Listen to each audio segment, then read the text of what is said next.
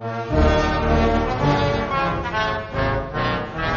Здравствуйте. В Перми вынесли приговоры семи молодым людям, которые, по версии обвинения, организовали террористическое сообщество «Сеть», чтобы совершать теракты, вооруженный мятеж и насильственный захват власти. Для захвата власти имелись несколько зарегистрированных охотничьих ружей и пистолеты Макарова, на которых не обнаружились отпечатки пальцев и биологические следы осужденных.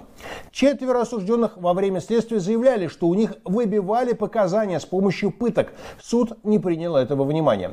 Цитирую правозащитника Льва Пономарева. «Мы слышали подробнейшее описание пыток, которое звучало в зале суда под присягой, о том, как от сильного тока крошатся зубы и наполняется рот кровью.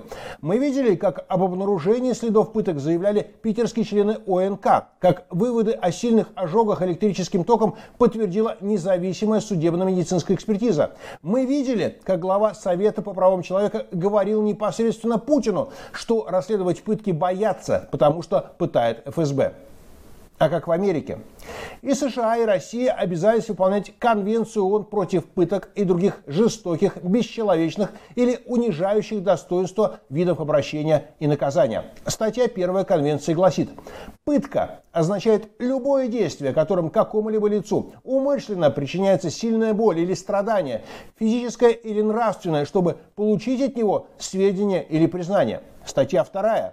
Никакие исключительные обстоятельства, будь то состояние войны или угроза войны, внутренняя политическая нестабильность или любое другое чрезвычайное положение не могут служить оправданием пыток.